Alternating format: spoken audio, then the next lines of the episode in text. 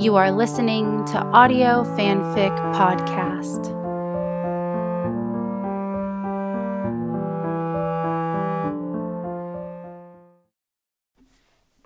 Before the White Noise by Nimz12 Peekaboo on AO3. Mulder lay on his side, feeling dejected. He'd just hung up the phone after speaking to Scully. So prove me wrong, he'd said. Sad that she still felt the need to after all this time.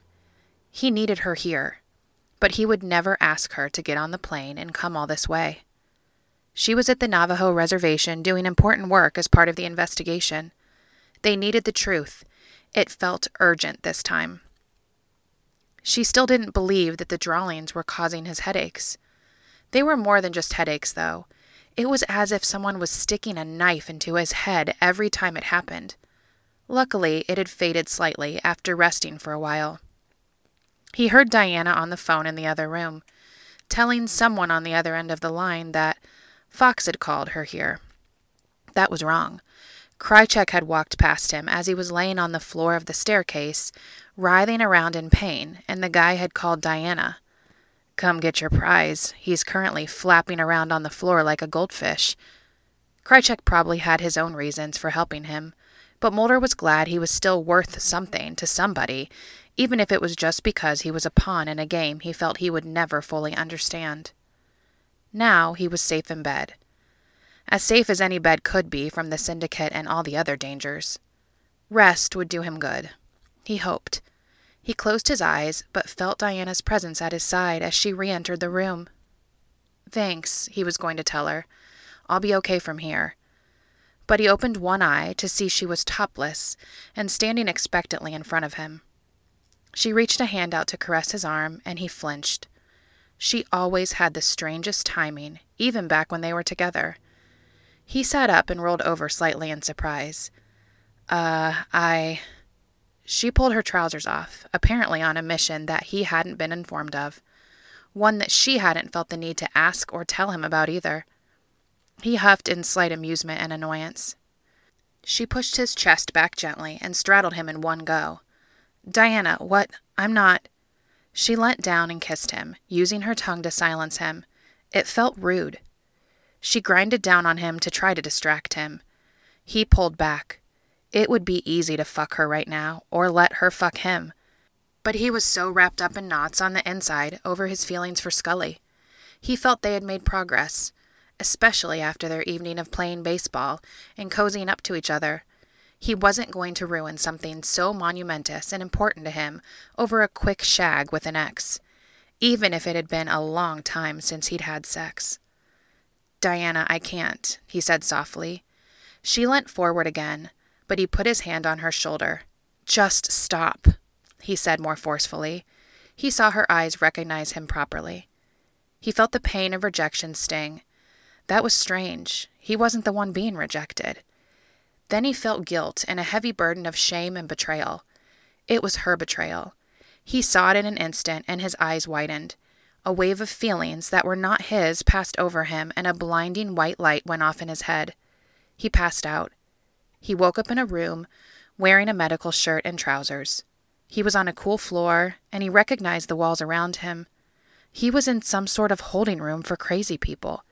He could hear the thoughts of everyone looking at him through the camera, and his mind was assaulted by relentless waves of conflicting emotions from different sources. He screamed. Scully marched down the corridor of the hospital with a sense of purpose the same purpose that had driven her for six years Mulder. The truth Mulder and Scully, their shared purpose. She was drawn like a magnet, a planet, a missile homing in on its target. But she wasn't going to destroy her target on impact. She was going to bring him back to life, back to sanity, and pull him back onto the hard cliff edge of logic that she had been clinging to.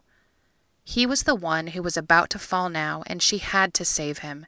It was as urgent as ever. Her stride into the room silenced any conversation that had been going on.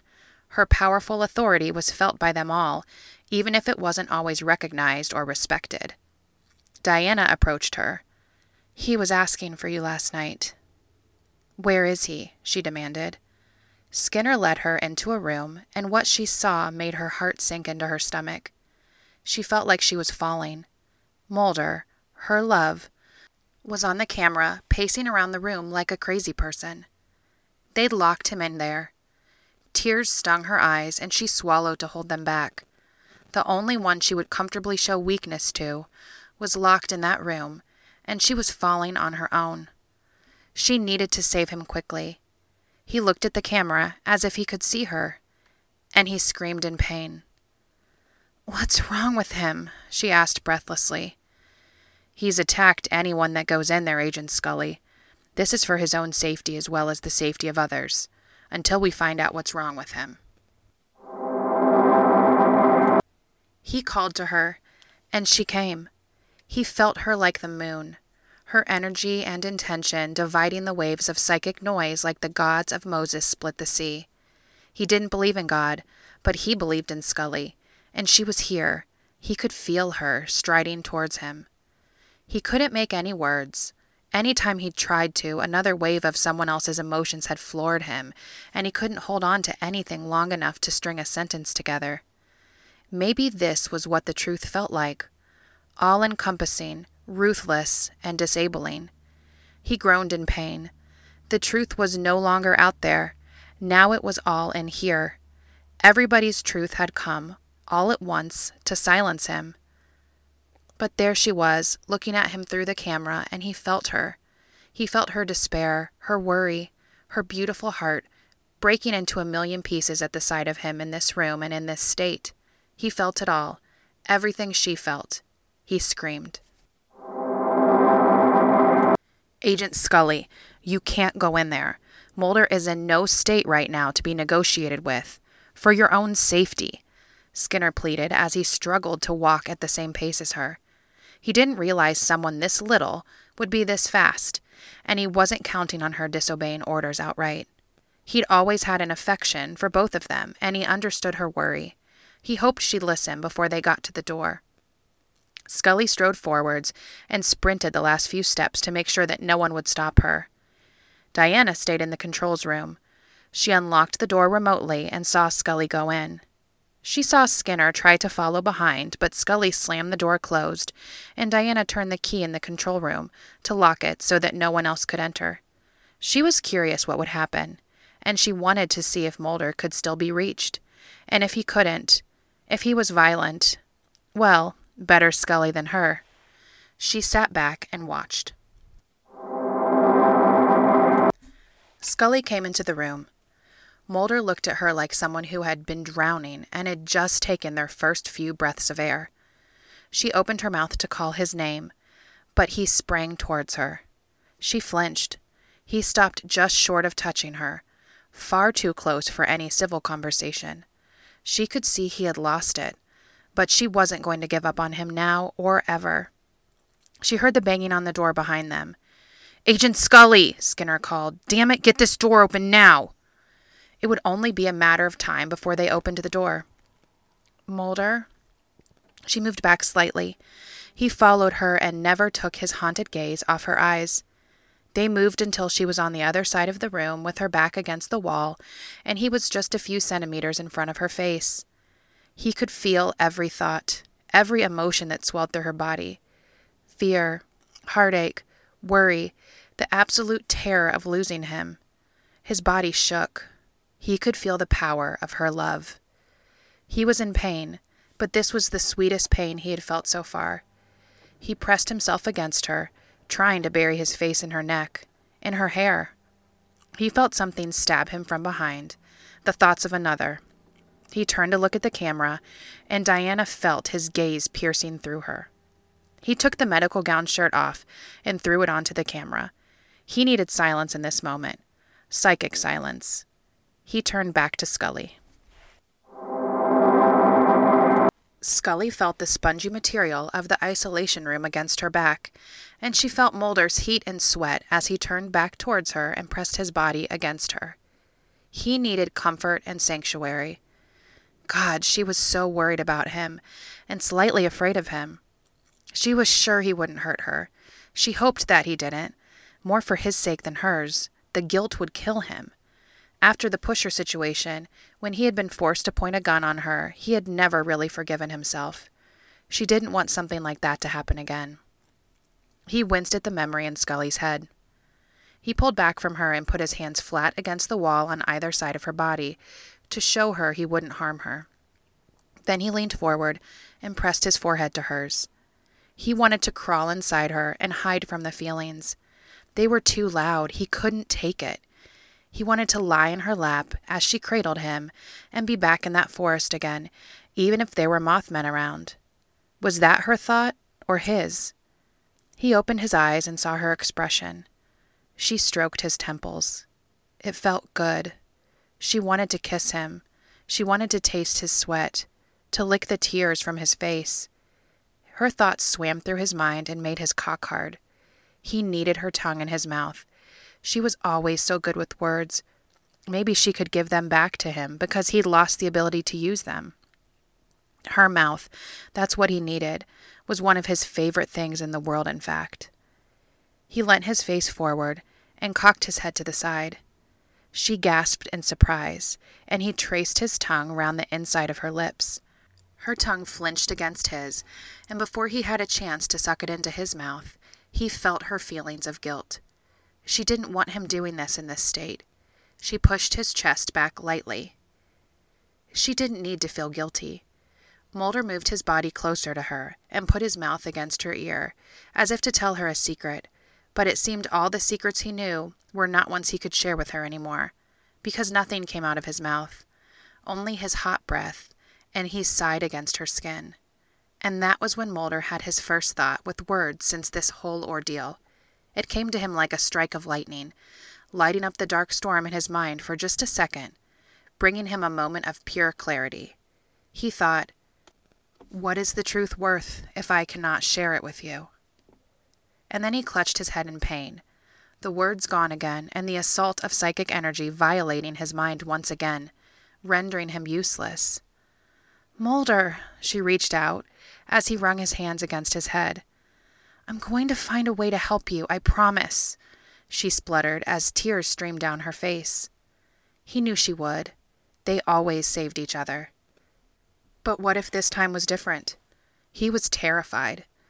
What if this time all the answers were in his head and he would never be saved because she didn't believe what was happening to him? He broke down in tears, and she pulled him to her. She rocked him and held his head against her chest. He sighed and breathed some relief. He rubbed his face against the skin exposed at the top of her shirt, her neck, the top of her breasts. It was all his anyway, he thought. He could hear it loud and clear, the way she felt about him, and he needed her. She held him close, but tried to talk sense into him. Mulder, you have to calm down. Be still, okay? She stroked his hair. Skinner's going to come in here any minute. I don't want them thinking you're any worse than you are. They might tranquilize you. He inhaled her scent deeply, just in case he never got another chance to. He heard her words, but he also heard the things she wasn't saying. He felt the way her body reacted to his touch, and coupled with his own feelings, it was intoxicating. She wanted him. It was so hard to hear her feeble words above the loud thoughts coming out of her mind. He started grinding his erection into her as he lost himself, nuzzling her deeply in her neck and her hair. He ground his dick against her. He knew she was wet because she knew. She put her hands softly on his cheeks to reason with him, but he leant against her forehead gently and ground hardness against her clit. Pleasure shot up her spine and clouded her thoughts. Mulder's pain turned into an all encompassing ecstasy of his own pleasure mixed with Scully's. She was like a flower of fire, unfolding in his mind and filling him completely. He could feel it, how much she wanted this. It wouldn't be wrong to take her now, but it would. And she slapped him, softly, but hard enough to make him pause. She hadn't even thought about it, she'd just done it. She panted softly against him, and her eyes were hooded with pleasure, but she was still deeply worried. He stopped and looked at her. She was preparing to put her FBI voice on. He could hear her rehearsing it in her mind. Get on the floor and put your hands behind your back. That's what she was going to say, even as she was picturing his mouth on her pussy. Before she had a chance to speak, Mulder knelt before her, an act of submission, devotion, as an offering of all that he had and all that he was. He was panting and staring at her. Her eyes widened in recognition. She was starting to believe that he could read her mind. And all it took was all this this complete display of total psychic ability. He almost laughed in relief, and because Scully never changed, she always needed proof. Maybe there was hope after all. She caught her breath and regarded him quietly. She put her hand on his forehead gently, but with authority, and she pushed him back slightly until she had enough room to move around him. When she was behind him in his kneeling position, she pushed his back gently to the floor until he felt the surface of the ground against his bare chest. He willingly lay down for her and pressed his cheek against the cool floor. She held his hands above his head, slightly, but not in an angle that would hurt him.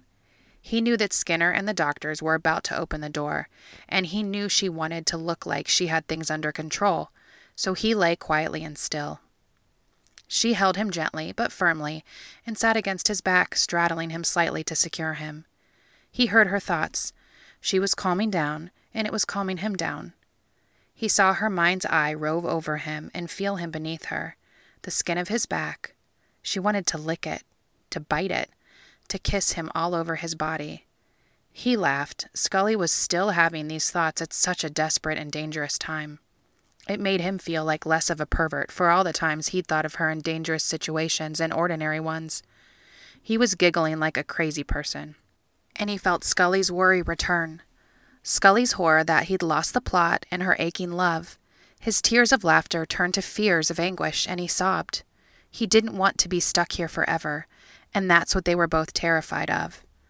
Scully leant down and soothed him by leaning her head against the back of his neck. Shh, Mulder, it's okay. It's going to be okay.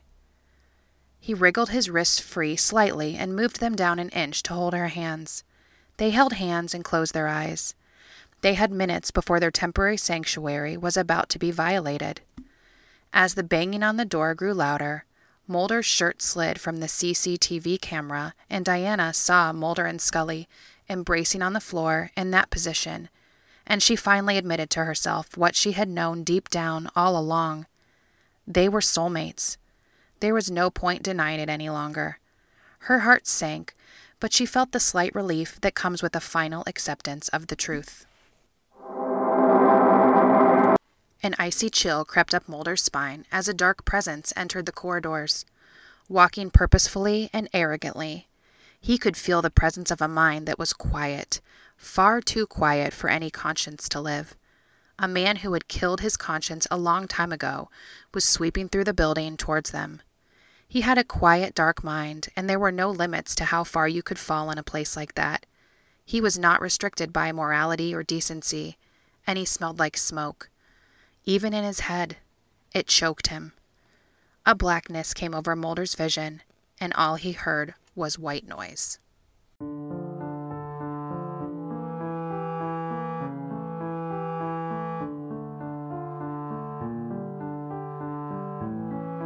If you like this story, please follow the link to the writer's page and leave some love. Kudos, comments, or subscribe. They'll love hearing from you. Then you can head over to our Patreon page and contribute to Audio Fanfic Podcast. As a member, you are granted early access to one new story per month.